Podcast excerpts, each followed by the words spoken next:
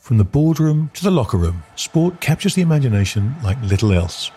In this podcast, we talk to the men and women who make the big decisions and those who make the big plays to find out where sport is and, importantly, where it's going. But we do so through the only eyes that matter those of the fan.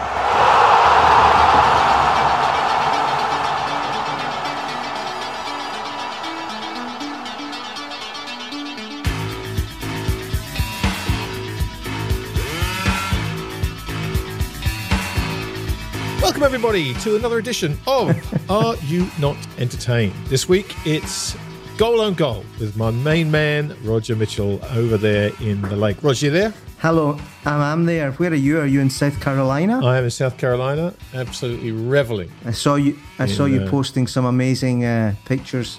Oh, mate. It's just a beautiful place. It has been spectacular. The weather is it just, it just couldn't be better. It's just perfect weather right now. Unfortunately, I've been indoors most of the day working. I've been going out for my walk at sunrise, which has been beautiful, and then spend the rest of the day inside looking out, which hopefully will change if I can get finished all the stuff I've got to do. But we shall see. How, how's the lake? Lake is good. Uh, it was a lovely day today. I managed to get in 12 holes. Um, you know, after uh, you know, my work day is that you know when Australia gets up, I'm I'm going in early in the morning, and then you know when California kicks in. So I've usually got about two hours. You know, between 11 and one, I usually try and get nine holes in. I did that today. It was a lovely day. Inspired, no doubt, by one of the topics that we'll, I guarantee, be talking about at some point in the next hour. I guess. I guess. I suppose so. Well, look, Rog, goal on goal. Uh, why don't I let you go first? Crossing my fingers that you don't choose uh, what I want to talk about. No, I'm I'm I'm going to leave your stuff. I, I kind of know. I, I'm you know I, I had a whole lot of uh, little um, quirky things lined up this week, um, which has obviously been overtaken by events at the weekend. That so I, I'm probably going to run through these quite quickly, but I don't want to lose them. Um, the, the first one uh, it's been sent to me by a few of our listeners. Um, Ronnie Brunswijk. Oh, uh, this is uh. This is my own goal. This is a fantastic story. We got to talk about this. Right. Well, you go. This is your own goal. It was one of my little kind of like um, you know lucky bag ones. So you you you get into the meat of it. This is magnificent. So Ronnie Brunswijk, It is. Ronnie Brunswijk, who is 60 years old uh, and the vice president of Suriname. Uh, he also is uh, The country, the country. the country Suriname. He's also a convicted drug trafficker in the Netherlands, um, but he managed to become vice president of Suriname in uh, in July of last year. He's also the owner of a football team called I'm going to try and pronounce this, Rog, Inter Moengo Tapo. Now I don't know if that's how you pronounce it, and I, my it's not, apologies it's not important to the story. to any Surinamese football fans listening, um, if I've mangled that. But um, so he owns the team, and uh, they were playing in a CONCACAF league, league match last week, which is for for people who aren't familiar with it, it's basically the equivalent, I guess, of the Europa League in CONCACAF. Um, and they were playing against a team from Haiti called CD Olimpia. Now, Ronnie uh, makes himself the captain for the game. Uh, he's 60 years of age and he puts himself on at the start. He's the oldest person to play in an international club competition. And amazingly, Roger, I don't know if you know this, but he was actually he played 54 minutes of the game, and he Yeah, start yeah, yeah. He, he played an attack alongside his son, who's uh, obviously much younger than him. The son only lasted 29 minutes before he got subbed off, which must be family bragging rights. But um, it- there's plenty of uh, there's plenty of footage of this on the internet. You'll see uh, Ronnie rumbling around the pitch. He's uh, he's no spring chicken, and uh, he's not what you'd call light on his feet either. But it, it's worth watching it to play. But the best part was um, was after the game, which uh, Moenga Tapo lost six 0 to the Haitian uh, Haitian team. Uh, he was he was filmed in the dressing room of the other team, handing out cash to the players on the opposing team, and handing out big wads of dollars to the other to the to the players in the opposing team, which I think is fantastic. He walks out of the change room with one of their shirts. But Roger, the bit for me that I loved was the the statement from Concacaf, uh, where they said uh, that they were concerned about the content of this video, which raised potential integrity issues surrounding Concacaf League match. Now, as we know, Concacaf is not familiar to many of Paragon of us virtue. for its yeah yeah exactly right for its rules and its uh, attention to the rules, the finer rules of the games. But um, I have to say, Roger, since this happened last week, they've they've actually had the uh, they've had the inquiry, and they've come down pretty hard. I've got to say, they've disqualified uh, Inter uh, from the CONCACAF League. Uh, League. Brunswijk has been banned for three years from participating, I think, in any capacity in, in any of their competitions. And they've also suspended Olimpia from the league for this year. So for once, CONCACAF have actually come down pretty hard on one of these things. But it's just it's just a fantastic story that you can go in the change room handing out cash to the opposing team. Having been thumped 6 0. So I, I just wonder what the score would have been if you hadn't handed the cash out, Rog. no, it's the backstory that, that is really funny here. Uh, you know, when I, when I was looking at this, you know, you, you you've got to look at this guy. It is so funny. You know, um, as you say, he, he was um, he was actually a rebel in his early days. He was, That's right. you know, into serious stuff. You know, um, bank robber, um, guer- guerrilla leader. Um, as you say, uh, he was convicted of drug, drug trafficking cocaine in the Netherlands and France, uh, and convicted in absentia. Funny enough. absence, funnily enough, uh, for eight and ten years, uh, respectively, uh, respectively, and, and um, uh, the, some of the stuff, the comments that you see um, around um, his his background are so funny. The way they're just written, um, you know, he he he was he was previously suspended by CONCACAF for having threatened the opposing team and referee with a handgun. He is the father of 50 children. Yes. Uh, which is quite interesting. Um, he is in the possession of uh, several gold concessions in his country that I believe he has put into a, a blind trust to take up the vice presidency of the country. And um, I, I, think he's still an MP, might not be difficult to tell. Um, but, you know, um, I think there is footage of him actually giving a fellow MP a, a physical doing in, in, the chamber. So, so this this is one hell of a character. Uh, and as you say, um, you know, he, he, played 54 minutes, uh, very, very sporting, went into the op- opposition um, dressing room at the end and gave out a lot of money. Now, you know, integrity issues, um, you know, 6 0 is an unusual result. Maybe, maybe that's what the payment was for. Who knows? but, he, but, but I mean, like, he, he also said that uh, the money's not important to him because he gives away every penny he earns. So you know he's uh, he's got that going for him. Would that be from the blind trust gold concessions? Well, I guess, yeah. whatever. He's he's you know he's not a wealthy man, Rog. He gives it all away. Ronnie father Brunswijk. of fifty children. Fifty children. Yeah, I forgot that little detail. I didn't see that. yeah, that's a good one. A little appetizer to kick off before we get into the the, the main dishes of tonight's show. So come on, so, what, what, um, what have you got for me? What have I got for you? Well, I've got another one that is um, a, a, little bit quirky, and, and, I'm going to take five, ten minutes of this because it just reminded me of a story um, from our old world of um, investment banking. But I'm starting um, bringing it in with a, an episode that happened on Italian TV on Sky Italy, who um, most people that listen to this will know that they've lost the major rights to Serie A. So um, they're struggling a little bit this year. You know, when you lose the, the major TV contract, things need to change and and, and they have this uh, show on a Sunday night, which is a roundup show. Uh, uh, hosted by the most famous journalists and they get the best guests. And this year they've brought in a, a permanent guest, a, young lady called Melissa Satta. Um, Melissa Satta um, is what you call in Italy a showgirl. Uh, so she would be the, the kind of girl that would stand beside the presenter of many shows, usually not dressed um, uh, too too too much, uh, and um, she had a a past of uh, frequenting romantically various football players from uh, Bobo, Bobo Vieri uh, and um, Prince Kevin Prince Boateng is another one with whom I believe she had a son. She is an exceptionally good-looking uh, young lady. So she's been brought on to the, the major the major show, which now is really only a highlight show because they don't have the rights and everything like that. Um, and she's there, uh, obviously, as, as eye candy, and that um, that grew uh, drew a lot of comments this week because the the male um, the male presenter, the the main moderator of the show, at a certain point after midnight, because this show goes on quite a long time they they, they have a, a, a moment that's called um, "take the jackets off." You know, like roll the sleeves up would be the translation right. in English. You know, you know. So at about ten to twelve, he casually uh, turns to his uh, male colleagues in the studio and says, "Well, it's only ten minutes now to, till she needs to take her jacket off uh, because she was wearing underneath." a very transparent um, uh, chiffon type uh, camicia uh, shirt.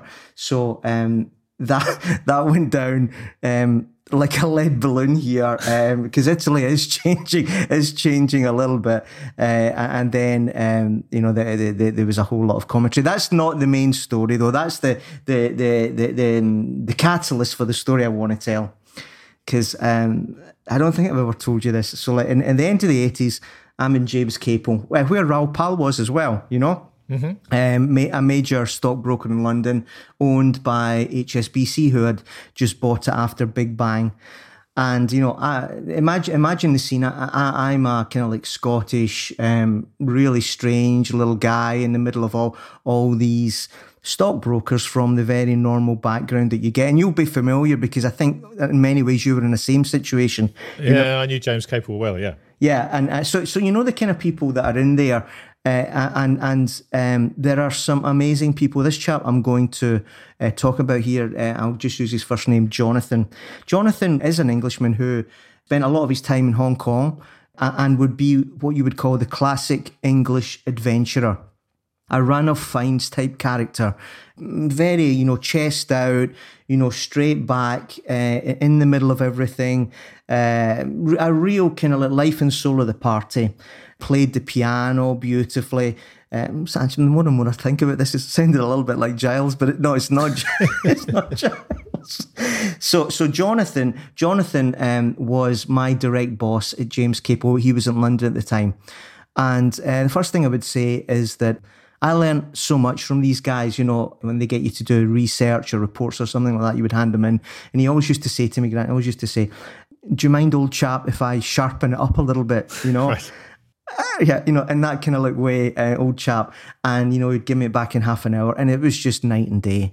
I have to say, I mean, that's where I learned all my writing and everything. Just like wonderful communication skills. You just get top, top charisma. And, and you know, to, you know, to give you another idea, in that year, uh, this was the year of perestroika and glasnost.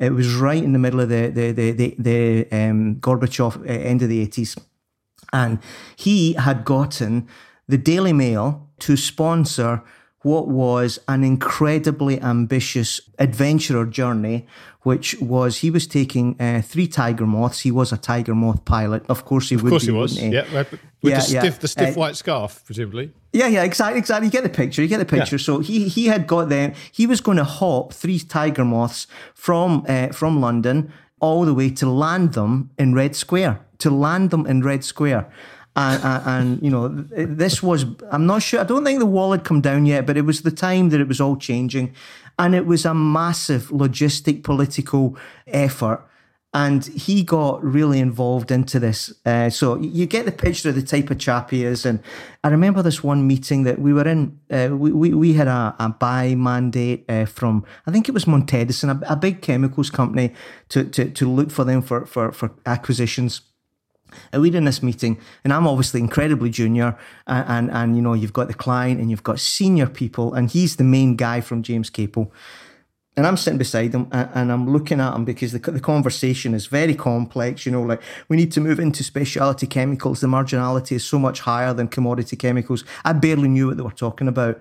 Uh, and I was hoping that Jonathan did. And I looked down at what he was scribbling, and he was scribbling the seating plans for when he landed in fucking Bonn or Geneva or something like that. You know, it's like, you know, the mayor will go here and the ambassador to the UK will go there. And I'm thinking, he's not paying attention here. He's not paying attention here. And then the moment came and the meeting, well, you know, like, well, that's very interesting. What do we think our side? And they look at him and he didn't miss a beat Grant. Just, I mean, right in it beautifully. You know, th- this is a strategy that obviously in, in, your moment in time, in your growth strategy, probably will work, but we need to be careful to not overpay. It was perfect, Grant. Yeah. And he wasn't paying attention. And, and I'm just thinking, these people are amazing. They have got, you know, like 8 4 offsuit and that they live their life as if they've got a pair of kings. You know, Uh, do, do you- I mean, like you, you know what I'm talking about, Grant. You saw these people. I do. You I know, work with I work with so, so, so we're coming to the story now. Just that's important to set the scene. Uh, the the the desk, the M and A desk that I was part of, uh, we had decided to get tickets for England France at Twickenham. Uh, so this is why it's a sports story. Uh, you know, big hospitality. We're going to take it, and and they had gone to. Uh, I don't know if you still get it these days, but in those days, in, in the Times of London, there was quite a lot of pages of people that were offering these services. You know, agents here. If you want to go to Old Trafford or or, Yeah. or Highbury, you know, call me. And and so um, they had bought tickets. I think about twelve tickets for this Twickenham game, and like the the day or the day and a half before. It, they'd got the call that the tickets weren't there. This was a little uh, kind of like fly by night thing that they had taken the money and done a runner. And Jonathan was mandated to sort this out. And he's in the middle of Glasnost, he's in the middle of everything that was on in his life, and the pressure was intense. So he uh, told all us juniors there was me, an American guy, and this young girl, Amanda. Bright girl, nice girl. Uh, she she's the protagonist of the story. So uh, he um, he says, "Look, you three, we need to sort this out. We need to sort this out." And uh, we all started looking for tickets and everything like that. And and Amanda, who who really was the most bubbly, nice, you know, really like wanting to help personality. She like and, and the next morning she comes in and she says, "Jonathan, Jonathan, I've got some tickets." And like uh, he he says, um, "Tell me where they are." Uh, and she tells uh, she tells him where they sit in the stadium, numbers, and and and, and I, I'm not I'm not familiar with Twickenham that well, but uh, and he says, "I don't think they're together." I don't think those are 12 tickets. The poor girl, you know, like she'd already sourced 12 Right. tickets. And his first comment was, I don't think they're together. And, and she got incredibly flustered. And he went on, and it was just a question of pressure. He went on this amazing rant. Uh, this is coming back to the sexism, misogyny thing. Uh, He says to her, he says to her, "Have you ever been to a stadium ducks?"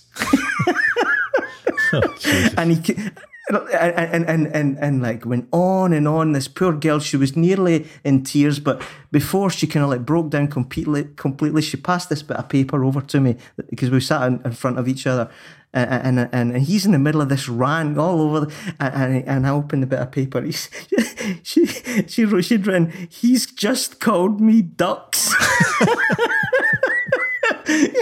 and, and and like you know, so like she she she got really really really flustered, and he kind of like grabs me, and he says, "We're going to sort this out now." And we go to I think, but from memory, it was the Kleinwort Benson offices nearby, where everybody else that had been defrauded by this person was meeting. And and um, he didn't think he needed to go because he was going to get this sorted. But we were we were in a muddle, we were in a uh, we were stuck. So we go in there and we're late, and this room is full of loads of bankers, loads of people like us. And this this is Jonathan. This is the the the the, the, the British thing.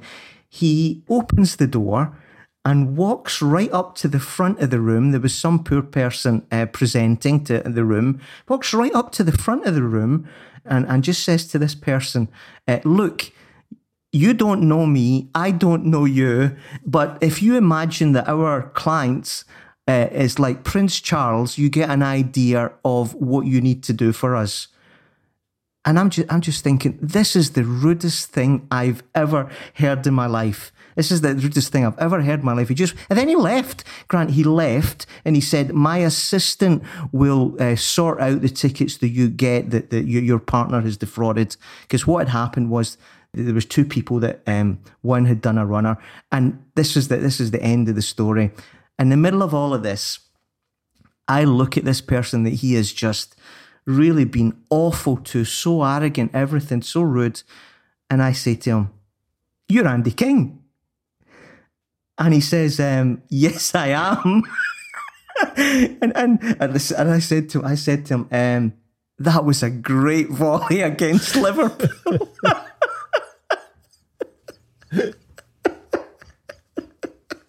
in the middle of it. And Andy says, Look, you know, uh, let me sort out all these other people here and you and I will see if we can sort something out. The, the football language had kind of like got me a little bit to the head of the queue.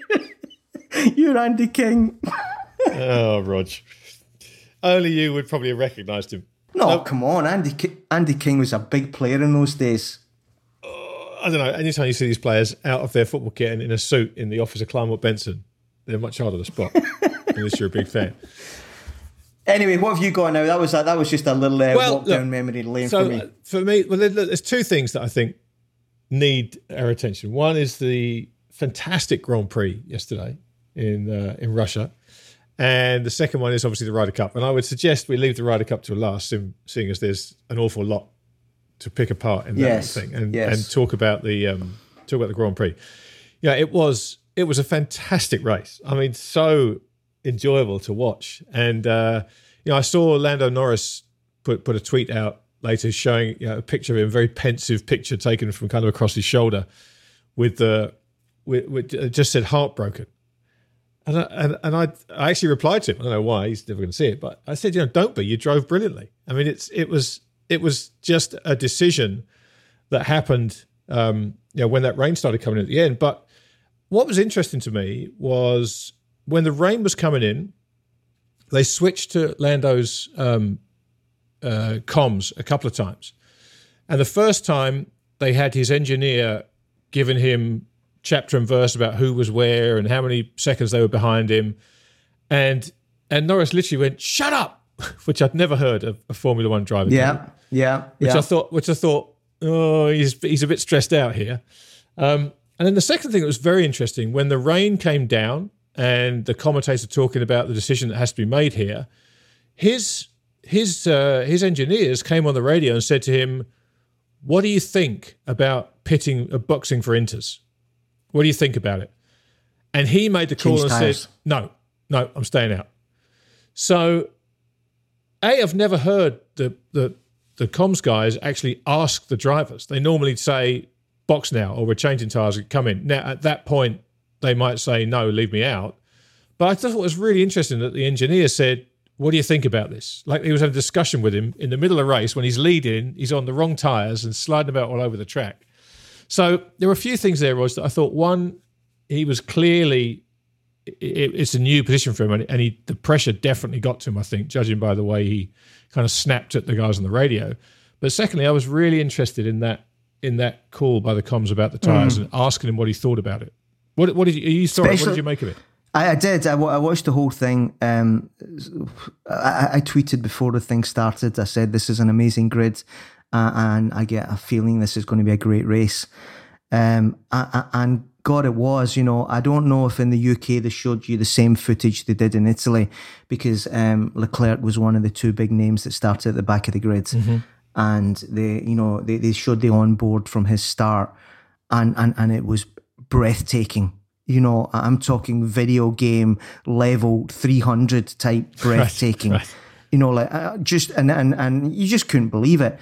And then you saw the you know the way that um, Verstappen uh, started as well, and and you know um, uh, Russell and uh, and I'm I'm just you know I, I, I was I, I was really um, quite quite uh, gripped yesterday, uh, which is unlike me because I know I like Formula One. We all do now. We all know the personalities. Uh, they've done an amazing job. But normally after the first five laps, I kind of feel the Sunday lunch kind of kicking in and you know getting a little bit drowsy. Right. Uh, you know, and then I usually wake up to the last five laps. It's that's you know one of the issues for the sport, but not yesterday and you know i'm watching it all and and i'm, I'm just starting to look at all these kids and and that's the word i want to use because these are all young men uh, of amazing i mean it's a little bit for me um, maybe i'm stretching here but you know this i'm just telling you what i, I felt yesterday. A little bit like chariots of fire for me.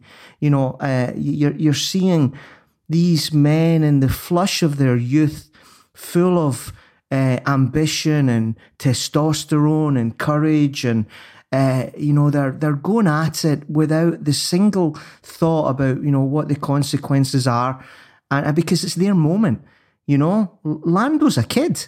Yeah, you know, yeah, Verstappen, absolutely. you know, he's, he's, it sounds as if he's a veteran now, but he's a kid. You know, Leclerc, Sainz, uh, Russell, uh, Gasly, they're, they're all they're all young, young men. And and you know, the, the the race, the way it developed, you know, there's a lot to a lot to think about in that race. You know, let's come let's come back to uh, something that I'm going to say, then park it till we get to the Ryder Cup.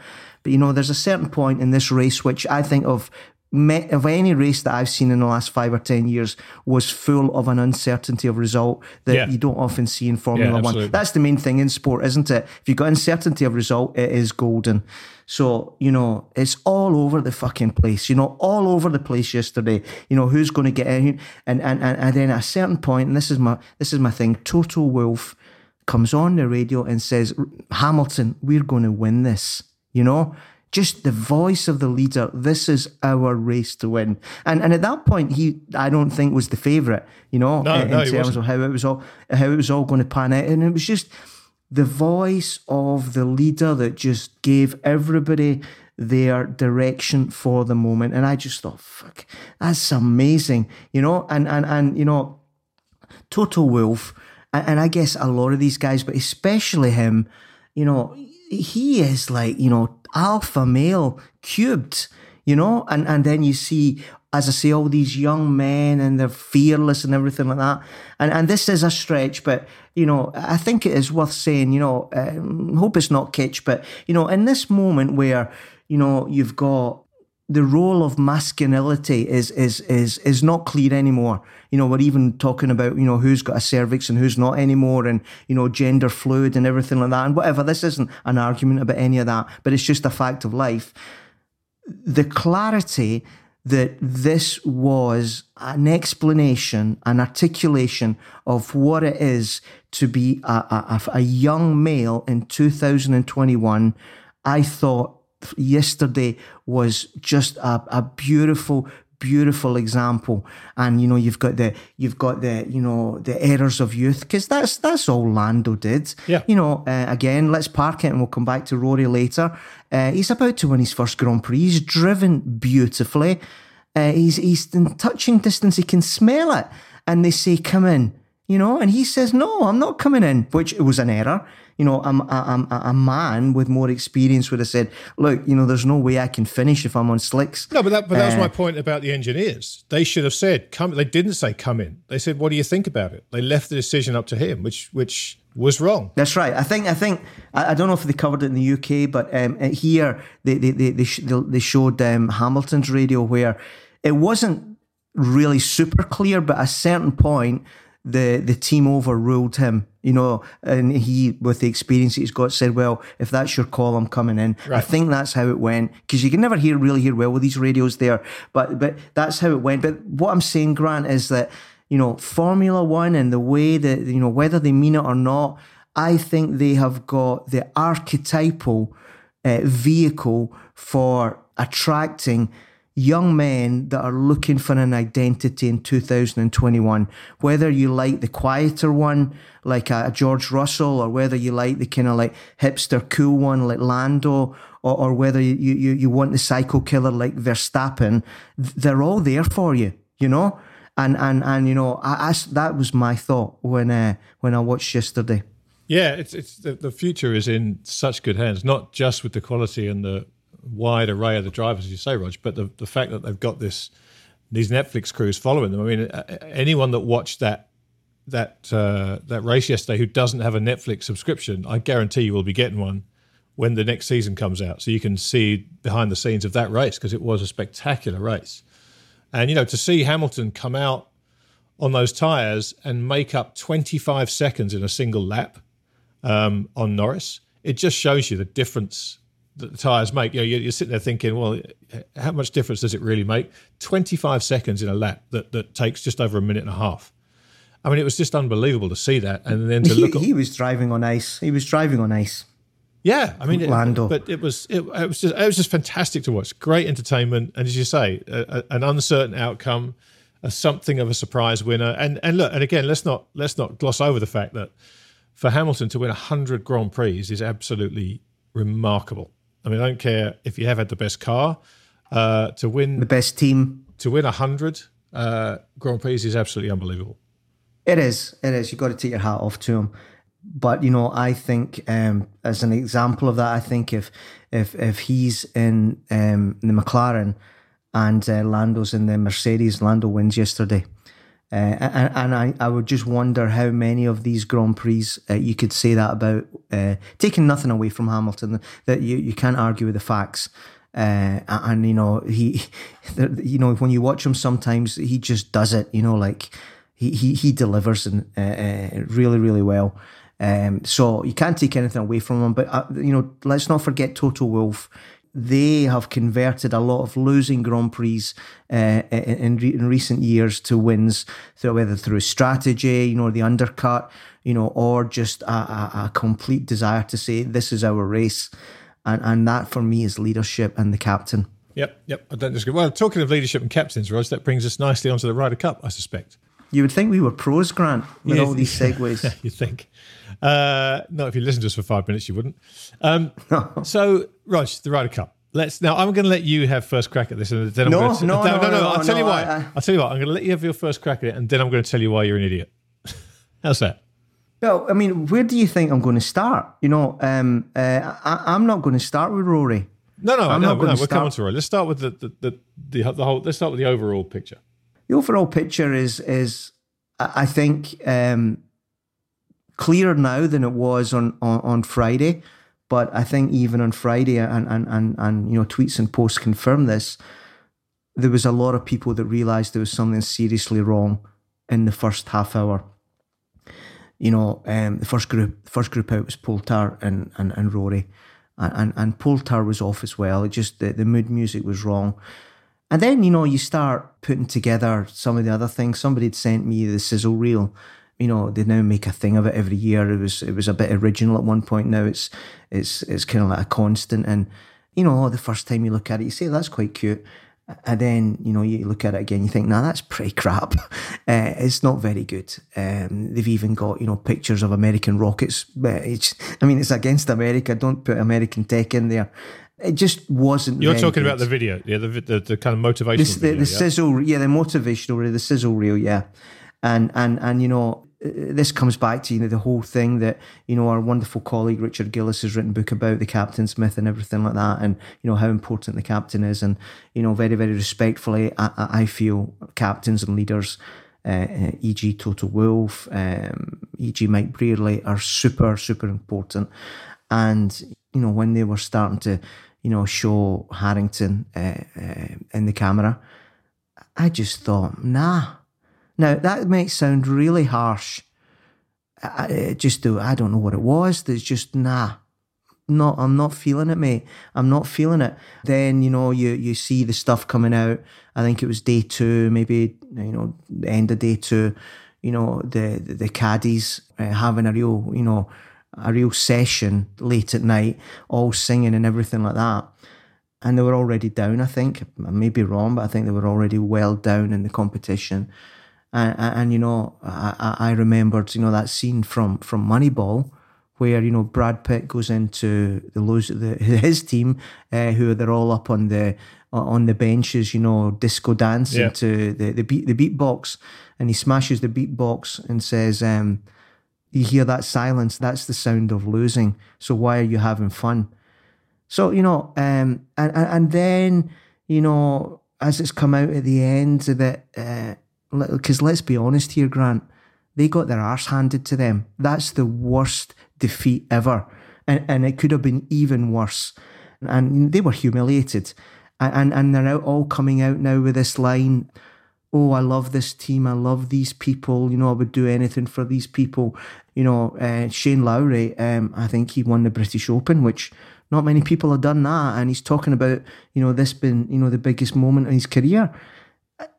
Something strange was in that whole, for me anyway, that whole team vibe. I, I think uh, the end of it, a lot of them uh, whether consciously or unconsciously came up with a oh it's so important in this event in this team and it's the greatest moment of our lives. You know almost in my view as a deflection from the fact that they got a shellacking i mean really pistol whipped and i think this is their little way to deflect away from it All right. I've sat quietly, Roger, and listened to that. Uh, and I'll, I'll give you my thoughts on it. Look, here's what I don't get, right? Coming into this, everybody talked about what big, huge favourites the American team were, right? Jon Rahm, world number one on the European team. The US had numbers two, three, four, five, six, seven, all of them, nine, yeah, yeah, 10, 11, and 13 in their team. And the next after that was Viktor Hovland at 14, Rory McIlroy at 15, and then Daniel Berger was at 16. The American team was stacked, right? Stacked. And they were huge favourites, heavy favourites going in, as they have tended to be over the years just because of the quality of their teams, and they just haven't gelled. So you come in this week, they all play. They don't play brilliantly, but they play They very do well. not play brilliantly. They play This very is- well. Well, hang on, hang Well- on, hang on. I listen. I sat and listened to your Ah, yeah, nonsense. yeah, yeah, you're so right. I'm you, sorry. can you're, sit and listen sorry, to mine. I'm sorry. you're right. They, they, they played well. The Europeans didn't play great, right? And and some of the big players didn't play well, and, and you know, I would say let themselves down. But I think that's harsh. Look, we, we know how tough a game golf is, and if you're if you're just your game's not on, your game's not on. It's a very difficult thing to find if it's not on. But the biggest factor, Rog, for me was the crowd. They're you're having essentially zero Europeans. There were a few on the first tee. You saw them there jumping around in their uniforms and stuff. But it, it- there was just no noise. There was no tension. There was no energy for the Europeans to feed off. None at all. And you saw it in in the players. You saw it in the likes of Rory. You remember when he played against Patrick Reed last time in, the, in in America, but with the European fans there, and he's cupping his ear and going, "You know, I can't hear you." Fist pumping birdies. There was none of that. You know, Poulter, who is doesn't take much to get him going in the Ryder Cup. You know, he, he won his match yesterday. Potentially his last uh, singles match in the Ryder Cup. You know, won it and completely flat. No, no emotion, no nothing. And and you can argue that that's because they were getting thumped so badly. I I don't I don't buy that. I think in the in the heat of the moment, if you've got a crowd around you cheering when you hit a good shot and you know urging the ball in the hole, it makes a big difference. So I, you know, I look at that and I look at the criticism uh, uh, about a team who went in there as massive underdogs, and for once, the Americans actually played up to how we all thought they should play up. And you know, they were a team; they were united. They had a, a good energy between them. They played for each other. They did all the things that Europe normally do, and they spanked us.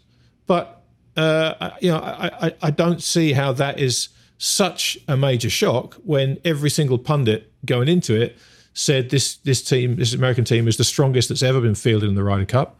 It's by far the strongest of the two teams competing on paper, um, and they were heavy favourites. So you know, the Europeans got the beating that we thought they were likely to. Yeah, it was worse than it probably could have been, but I put a lot of that down to the lack of a European crowd there, Roger. You're a very generous man, Grant. You you you you really No, are. I'm, I'm, no, no, I don't think so. I don't think so. I think I think you're a very harsh critic. I, I, I- just think again, you know, the flag apart with the Toto Wolff, um, sport, uh, sport. Like nice guys don't win, they just don't. And Harrington has the look of that kind of guy that's going to take you on a little pub crawl in Cork or something like that. He just. Uh, yeah, but Stricker's the same. I saw, Stricker's, I, a, Stricker's I saw Stricker. guy. I- Stricker's I- not I eye saw a tiger game guy. face with Stricker. Um, I, I, I really did. Um, I don't think the Americans played that well, Grant. You know, I, I don't have the stats in front of me, but I didn't see the kind of quality. You know that even we see uh, every week. You know, uh, the last the last tournament I saw was the European one where um, you know they were all birding and ended up in minus eighteen, minus nineteen, everything like that.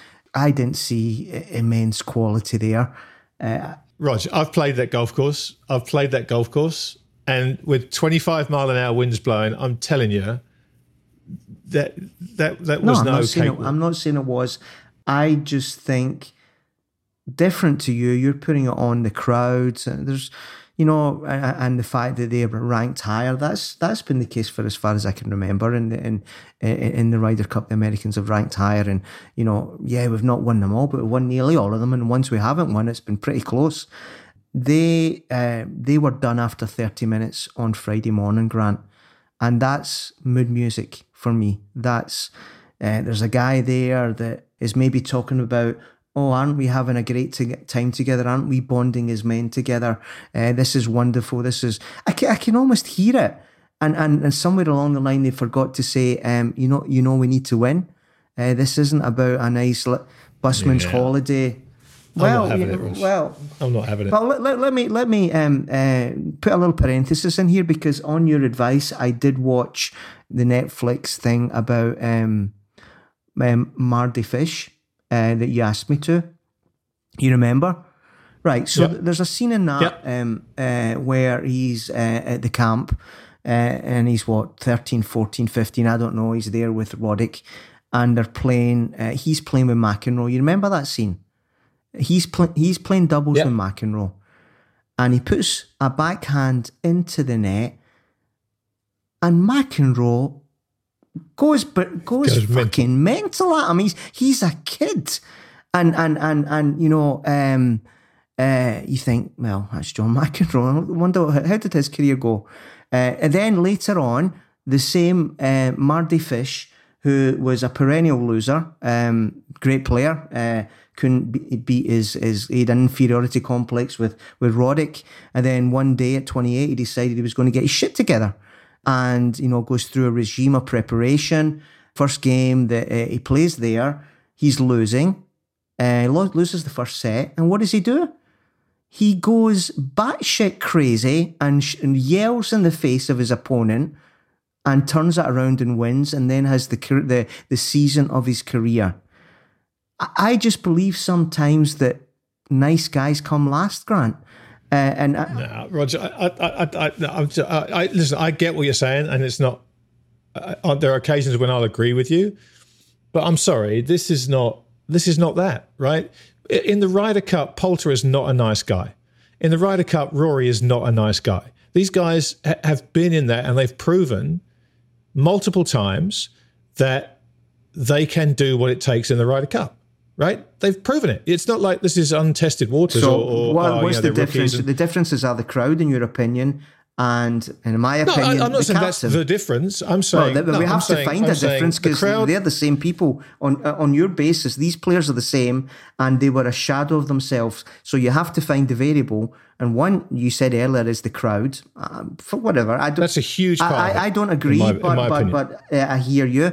I, I think it's um, you know set up to lose you know, we're all going for a nice little jolly. It's going to be great. They're better than us anyway. Uh, let's all bond together and say this is the greatest moment of our career.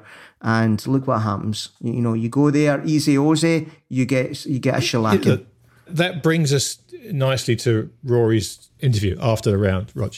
And if you want to tell me that standing six feet off the green that he's just won the match on he's had time for them to prepare some sort of narrative and some sort of cushy little story about how this is all about the team and all that stuff. You're talking out your ass. There's no way. That was raw emotion. And it, it to me, it showed me exactly what the Ryder Cup means to him. And I, I, I, this is let's put this aside from your long held belief that he just doesn't have the head to to win majors again. Let's let's put that aside. We're talking about the Ryder Cup. I, I what I saw there was absolutely authentic from Rory, you know, down to him swearing in the interview, which is very unlike him. What shit? Uh, shit. And apologising for shit. it. And apologising for it afterwards. Um, it was pure emotion, and and you could see how devastated he was. And he just won. He's won his point. He was devastated that he hadn't, you know, uh, contributed more to the team. He was devastated that the team had lost.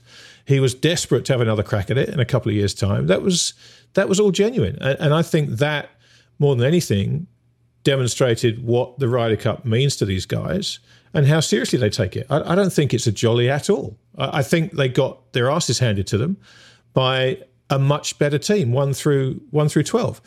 And you know, listening to the the commentary post yesterday on the on the Golf Channel and stuff today, I've been sitting mm. listening to it while I've been working. Um, you know, one of the interesting comments was uh, they got Azinger and um, Justin Leonard and someone else in there talking, they said, you know, it, it seems like Steve Stricker and the US have hit upon a, a selection method that could stand for years to come. They had six captains picks, yeah, right? Yeah. So, you know, that for me is a is a farce. If you're going to carry on with that, you know, a it takes away a lot of the ability for players to play their way onto the team, and if this is the highlight of everyone's career, they should have the chance to play their way into the team. But you know, the way the golf uh, world is set up, the way the tournaments are set, the way the PGA Tour dominates everything, the US are going to be heavily skewed in the top of the golf world rankings. And if they're going to pick half their team, regardless of performance, then yeah, I suspect they are going to go through an era where they've got an awful lot of young talent who, if they don't get in, will get a captain's pick. And I think you will see a team like this or very similar to it for the next 10 years. You might see this for the next next five Ryder Cups, Roger. And, I, and I think they will only bond more as a team.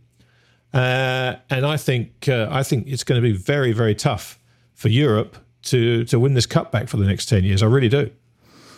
Uh, there's a lot in there. Let, let me take the, the last bit before I forget. Away you go. Away, away, away I go. Away you go. Um, the the the the the the, the Ryder company in in Europe um, is um, it's whose turn is it now in terms of captain? It is in the US as well. Don't kid yourself. It is in the US. Oh, well. okay. But let, let's say um, there's no there's no real um, view about who's best. You know, just about everybody gets their turn that's had a certain profile. So that is already factoring the fact that some people just aren't leadership material. They, can be great players, they're not leadership material. Yeah, I don't disagree with right, that. Right, okay. Um, uh, the second thing is why, why don't uh, Europe also go for six captains picks? You know, that team just uh, was full of people that had a great start of the season. I'm thinking about Hatton uh, uh and, and, and the other one, a couple of other ones you know, are you there to win or are you there to like make this uh, a lovely i mean this, this comes back to the same point for me so uh, i hear you but you know do, do you want to win or, or, do you want to make it some kind of like um, oscar for the career type thing uh, so that's that's an argument in itself let's come back to rory i'm not going to be nasty to him um, because uh, i don't think i'm a nasty person uh, secondly, he was a guest on our show, and I'm not going to do it. However, however, this thing, first your first argument, oh, he's just come off the, the green, he's got no time. Well, do you think the PR people just kind of like react after the last round? They were in a world of pain after the first two days, and and them uh, and the people that are representing him and that are managing his commercial contracts and his image were thinking, how the fuck do we get out of this? No, nonsense. I don't. Well, they, he might not have been thinking that, but I, if they were doing their job, they were. This is my point, Grant, and and and and like so. This is this is the second thing linked to that. Do I believe that he had been briefed to come up with um, this line and like kind of let the tears go a little bit? I don't have any information to suggest that's true. Uh, however, I believe that the chances that is zero percent are low. I think there's a decent chance that, that, that his people had said to him, look, you know, this is going to be a horrible thing for you. Let's make the positives out here. And whichever way you want to do it, Rory, um, here are the key messages. That's what comms people do, Grant.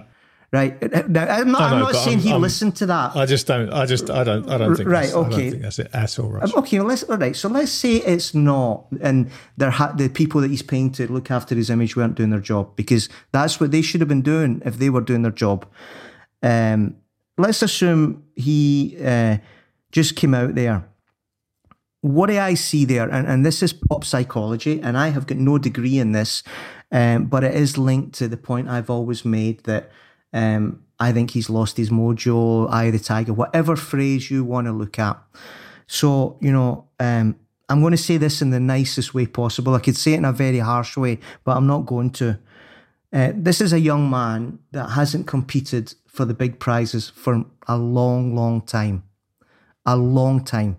Now, that's got to be hurting him. That's got to be uh, giving him an immense amount of doubts about who he is and indeed maybe who he was, right? So um, this is how pop psychology works. This is how your head works.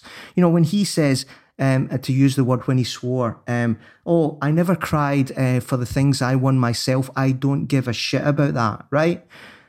I could turn that round to you, Grant, and say, you know, that's him not giving a shit about something that's not in his life anymore because he doesn't win anything on his own.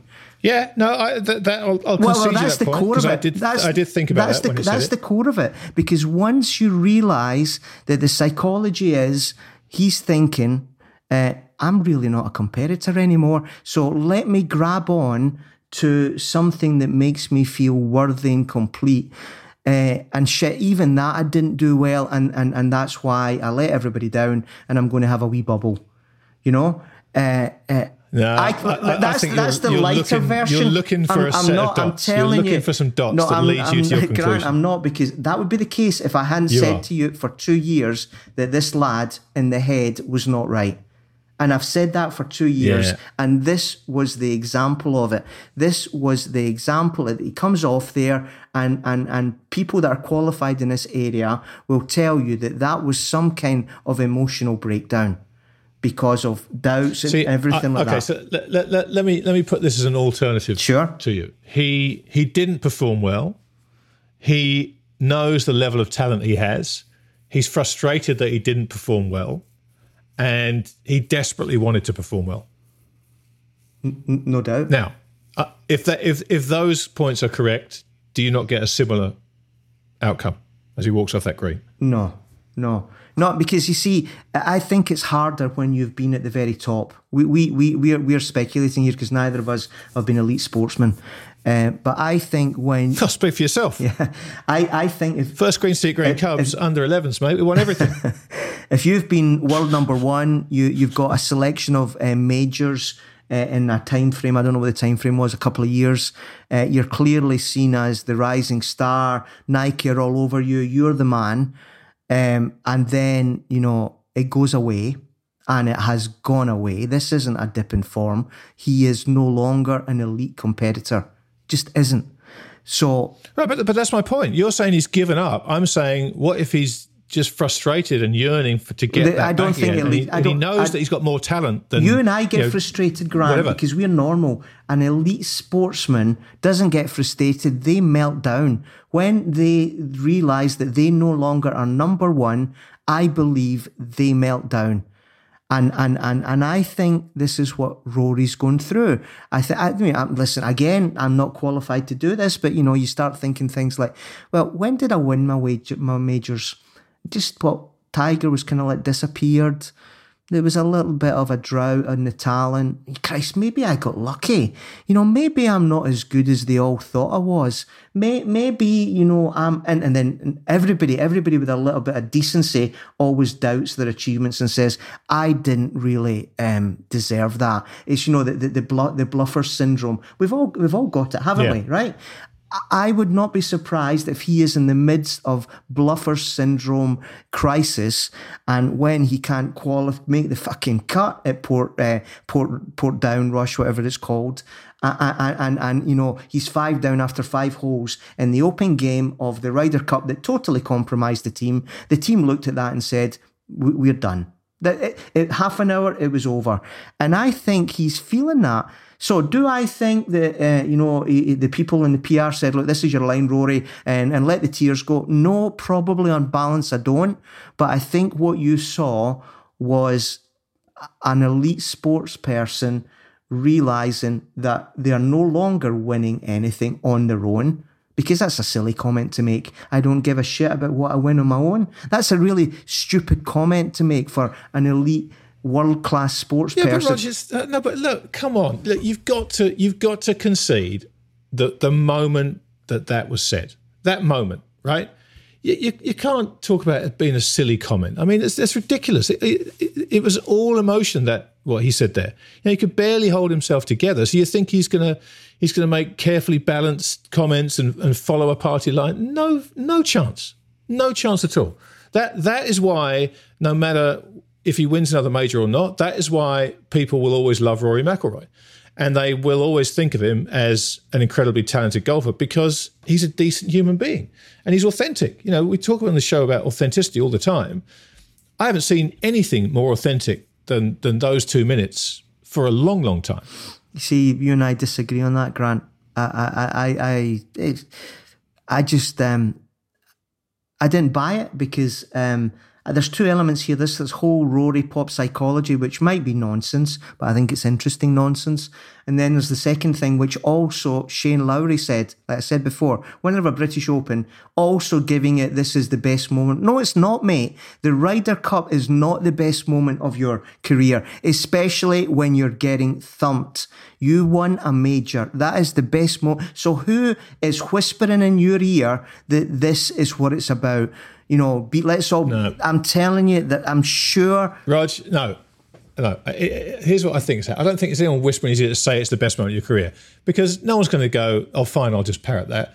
I think in that moment, when you play an individual sport for a living you spent a lifetime playing a sport on your own, competing against everybody else, to put yourself in a team among people that you already know and love from the tour, and the, and the European players have a much better natural camaraderie than the US team have ever yeah. had they hang out together, they travel together, they drink together, they eat together. They have, they they they're friends, right? So you get the chance to take that solitary sport and and put yourself on a team with people that you know and love and care about, and you get the chance to to play for something bigger. I will ab- I absolutely promise you that that that is absolutely genuine, and and that that's how they feel about it in the moment. Now, when his career's done will he look back as the Open champion of 2019 and say the highlight of my career was getting thumped in the Ryder Cup? No, he won't. But in the moment, was that a genuine? I think you're generous. I think you're generous I again. absolutely think it was. I think you're generous again. Um, and, and, and no, I think you're way too cynical. I'm not so cynical. cynical. Uh, listen, I know it's a different era, and I know he's a younger man, but this is the quote from Rory. Uh, the Ryder Cup is a nice exhibition it's a great spectacle, but at the end of he it, was twenty. Rog, Rog, Rog, come no. on, he was twenty, and he said so many times. listen, I didn't get it then. I, I, hadn't played on those teams. Come on, that's just that's nonsense. That, that, that's that's that's cheap golf channel journalism at its, it's worst. Not. It's it, it's not. You know, uh, listen. This, let's take tennis. The Davis Cup is great, but they don't care. It's nice, nice for nice for a moment. But Borg, McEnroe. No, but hang on, Rog, Rog. If you want, if you want to know who won the Davis Cup, Google it because you're not going to find out just casually watching the TV. Right, right. That, no one cares fair, about the Davis Cup. Point, right? Nobody cares about it, including the tennis players. I'm sure the Laver Cup, all that stuff. It's nice in the moment, but the Ryder Cup is a big deal, right? And it's only it's only become a big deal because for 20 years the Europeans have punched massively above their weight, and and the Americans have been unable to get any kind of team spirit going. They've squabbled amongst themselves and they've called their captains out in press conferences. It's just been a complete debacle. This time, they got it together. They had a good captain who had a good plan. They had a bunch of guys that bonded and were and were genuinely playing for each other, and they played to the level of their talent. And Europe got the spanking that that on paper we should have got so many times when we've won. You're just. I don't think it's any more complicated. No, I think that's very generous. Uh, let, us let, just let, let, us just do it um, uh, quantitatively. Uh, vote out of ten, Harrington. Oh, look, I, I, look, I don't think Harrington uh, distinguished himself as captain. Um, you know, I, I, don't think he, he anyone's going to say he was a great captain. But look, the, the, the guys didn't play as well for him as as other teams have done. And, and honestly, I, I still think the crowd is such a huge part of this. Just energizing them, getting them all fired up. It's such a huge part of it. And and to have no one cheering for you, and you know sixty thousand people going crazy for your opponent every time they stick the ball remotely near the hole. That's that's that's tough. That's really tough to fight against. So I, I think this the, the post mortems I think are are going to miss the point because everyone's going to be looking for someone to blame. And I, I think you have to look. Yesterday, Dustin Johnson had nine birdies in his round, right? He beat Paul Casey one up. He had nine birdies and he won by one hole. So there were plenty of performances like that. They, they didn't play that badly, right? If you get, if you get nine birdies, Scottie Scheffler took down Jon Rahm, and everyone's going, "Oh, Rahm's the number one in the world." He had five birdies in his first six holes. So they just happened to play really well. Uh, they they were they were uh, on paper a better team, and as it turned out on grass they were a better team. To me, there's not an awful lot more to it than that. I, I, will confess that I didn't get a good feel for Harrington's captain. I like you. I thought that sizzle reel was pretty anemic, um, but I, I I, I think I think a, a lot of the stuff that people are going to start slinging around is just looking for reasons for a defeat that going into it, everyone knew that was going to happen anyway. I'll tell you what I will do, Rog. I, will tell, I'll tell you what I will do. Though. Yeah. I'll tell you what I will do. I will read you uh, Ben Hogan's speech to his team from the 1967 Ryder Cup when Ben Hogan was the captain. You want to talk about okay. there's nothing to being a captain, the captain myth? Here we go. This is what Ben Hogan said to the team. I, I, I, disagree with that. I, I, believe the captain's everything. I believe the leader's everything. Okay. Toto Wolff, Seve Ballesteros, Mike Brearley, the captain's everything. Okay. This is what Ben Hogan, as captain, said to his players before they went out. Boys, there's nothing to being the captain of the Ryder Cup. You guys are all great players. Pairing is really easy. I'm going to pair together you boys who drive crooked, and I'm going to pair together you boys who drive straight. And the first ball is going to be hit by Julius Boros because he don't give a shit about anything. So you all just go play. so you all just go play your game. You got these uniforms here. If you don't like the way they fit or whatnot, don't wear them. I never could play in somebody else's clothes. Doug Sanders, if you want to come out here and dress like a peacock, that's fine. Whatever you want. But let me tell you, boys, one thing. I don't want my name on that trophy as a losing captain. There you go. That's it. That's the speech. So you see that, that uh, for me, and then you might say, "Oh, there you go." It's, it shows you that captaincy isn't important. You know, there, there, there's loads of great football managers that have just said, "Look, you know, like Mancini and, and, and this this European Championship." You know, he said, "Look, you know." Well, the documentary is there to show, show, what he said. He says it's not important what they do. We're not going to talk about them. If we play, we win. Uh, on you go, go out. Um, uh, you, you, I think that's a great speech. It's like you know the thing one, one of my favourite uh, videos, which is uh, from the Damned United, which is Brian Clough going into that dressing room uh, at Derby County. Um, no, you're all cheats. No, no, no, no. This is when he's managing Derby County, not Leeds. Oh, okay. And, and and they're they're up and coming, and he walks in, and first of all, he's whistling, so he's passing on a tranquility. Uh, looks around the room, um, sees Dave Mackay. Dave Mackay's solid, doesn't need to have a word with him. Assesses who he needs to speak to. Speaks to John McGovern um, gives him the instructions. Um, then, he speaks to um, who, who, I think it was John O'Hare, uh, and and gave him a little bit more because he was extremely nervous. Uh, leadership all isn't all about you know every goddamn Sunday Al Pacino type speech. Right. Sometimes right. less is less is more, and and and that's the one that he said like you know do what the hell you want, but I'm not going to be a loser here. I just don't see Harrington saying that. I hear Toto no, I don't too. I don't. That. I don't too. No, I, I, don't disagree with that. I, I'm, I don't disagree with that at all. I, th- said, start, I don't think he distinguished there. himself as captain. But um, it didn't look right. I mean, he's got silly. It just didn't look. I mean, I was watching it here with Italians, and and and, and you know there was two wives here, my wife and a guest, and her and his wife. And you know Harrington came on, and and you know okay, they're, the Italian women are like this a little bit, but they weren't complimentary. Grant, you know, he doesn't look the part. He's not got the physique du role. He just doesn't have it. And, and and and that doesn't mean he looks, you know, he needs to look like Brad Pitt. He just it looks a little bit, you know, a little bit not a not a lot. You look at Toto Wolff; he looks as he should be on a, a blooming Panzer tank. You know, it's it's it, okay. Sorry if anybody's offended by that, uh, but you know what I mean. You know, like it, it looks like, uh, and and and I just I just think sport, very, very often, nice guys come nowhere. And I heard an awful lot of what I would call schmaltz say, this is great, we're all together, we're all brothers, this is the greatest moment of our lives. And I think they forgot to win. Well, we'll let's let's park, let's park this for two years, Roger, and come back to it. I dare say we'll still be arguing about it then. Have you got anything else you need to cram in before we wrap up? Uh, well, I thought we were going to finish on that, but let's let's continue because uh, there are a couple of wee things. Um, you're a Jets fan, aren't you? You you, well, you like the Jets? yeah. Did you see the little twelve year old giving the, um, the the the play the play calling the play uh, on the on the TV? It went viral. This no, I, I, didn't see it. I was I was it was all Ryder Cup for me this weekend. Uh, and you know he's taking you know uh, and uh, the, the, the Jets um, throw an interception, uh, and and he's and he's playing the replay and he's going through player by player what they were doing wrong, and it was just awesome. You know, like he had such an authority in his voice, and his turn of phrase was so cool and and, and slick, and and it just you should look it up. It just looked great.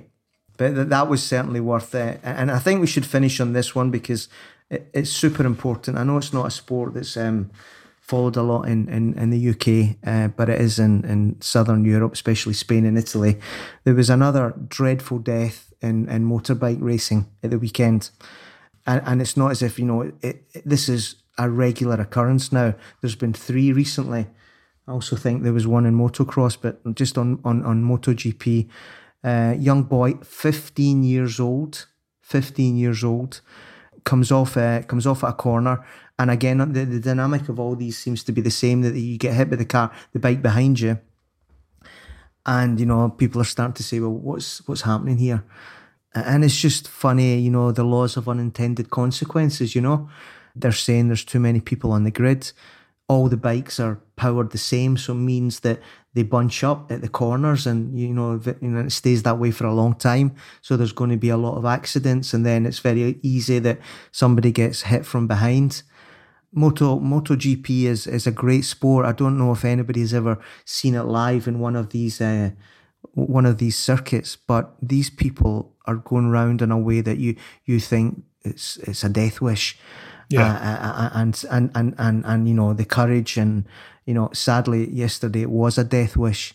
So fifteen uh, year old Grant, fifteen. Yeah, terrible. And uh, you know, so I think that's the best way because you know, uh, as a young man that was just taken in his prime.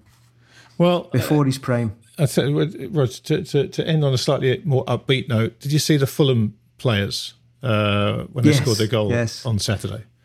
Yes. Um, we won't get into the final result of the game, unfortunately, but um, yeah, the Fulham players scored and went to celebrate in the crowd with a, I think it's a 13 year old kid who's got cerebral palsy and was, was getting bullied online for you know a video posted him playing football. I thought I thought what the Fulham players did was absolutely fantastic. You know they they yes. climbed in the crowd, uh, you know went over and tussled his hair and and were you know it was all about him. They were all celebrating with him. Yeah.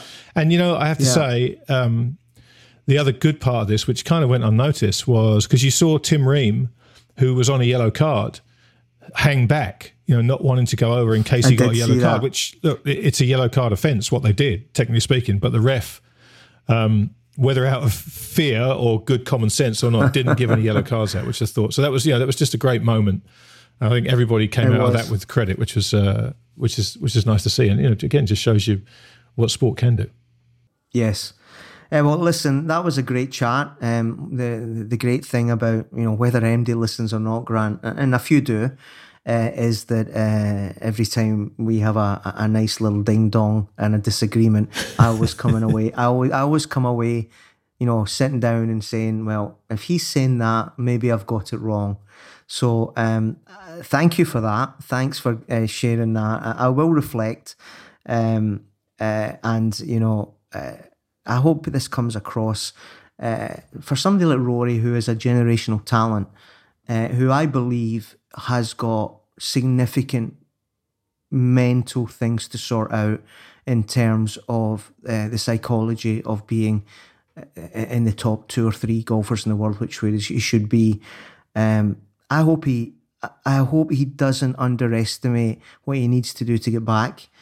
I hope he like gets himself in a dark room or something like that and thinks about it, and and basically comes back and, and dominates this sport again. He's still got a wee bit of time left, not an awful lot. Because um, when you see somebody like Morikawa and, and, and Spieth, and uh, these are young lads. Uh, so, so, Rory needs to ask himself, I believe, um, what do I want to do? Do, do I really want to try and win this Grand Slam uh, of majors? Uh, do, do I really want to get back into the top three or four? Or am I just going to continue like this? And, and you know, you know, my bet is that he's going to continue like this because I actually think he's too nice a guy. Um, and you know, I wish he would just like decide that he's going to run uh, his shin, he's he's boot down somebody's shin because I'm better than you. You know, that's what sports about. It's like I'm going to get you. You know, I'm going to get you. This isn't, and and and, and I just think he's too nice. Well, same for Eddie, by the way. Let's uh, again. We'll we'll part there because even, even, though you say Rory's got a little bit of time left, we've got none left, Rog. It's time to wrap up. So uh, Thank you, mate. I always enjoy these conversations. Even this time, I, I, I'm, I'm for, for one time, I'm convinced I'm right on this one. Normally, I'm outgunned by you, and it's me that goes away going, you know what, he's got a point. and I come back three weeks later with my tail between my legs, saying, you know what, Roger, yeah, you were right about that. But this time, uh, this is this is a hill I'm prepared to die on. So we'll we'll keep this one That's going. That's good. That's good. But mate, Don't thank you, there, yeah. thank you as always. It, it was it was uh, it was as much fun as it always is. Uh, thanks to you out there for listening. Um, if you're not following us already on Twitter, you can still do that. You'll find us at Entertained R. You can follow me at TTMYGH, And you can follow myself at RPM Como, as in Lake Como. as in the lake. All right, matey. I'll talk to you soon. Take care. Thanks, Grant.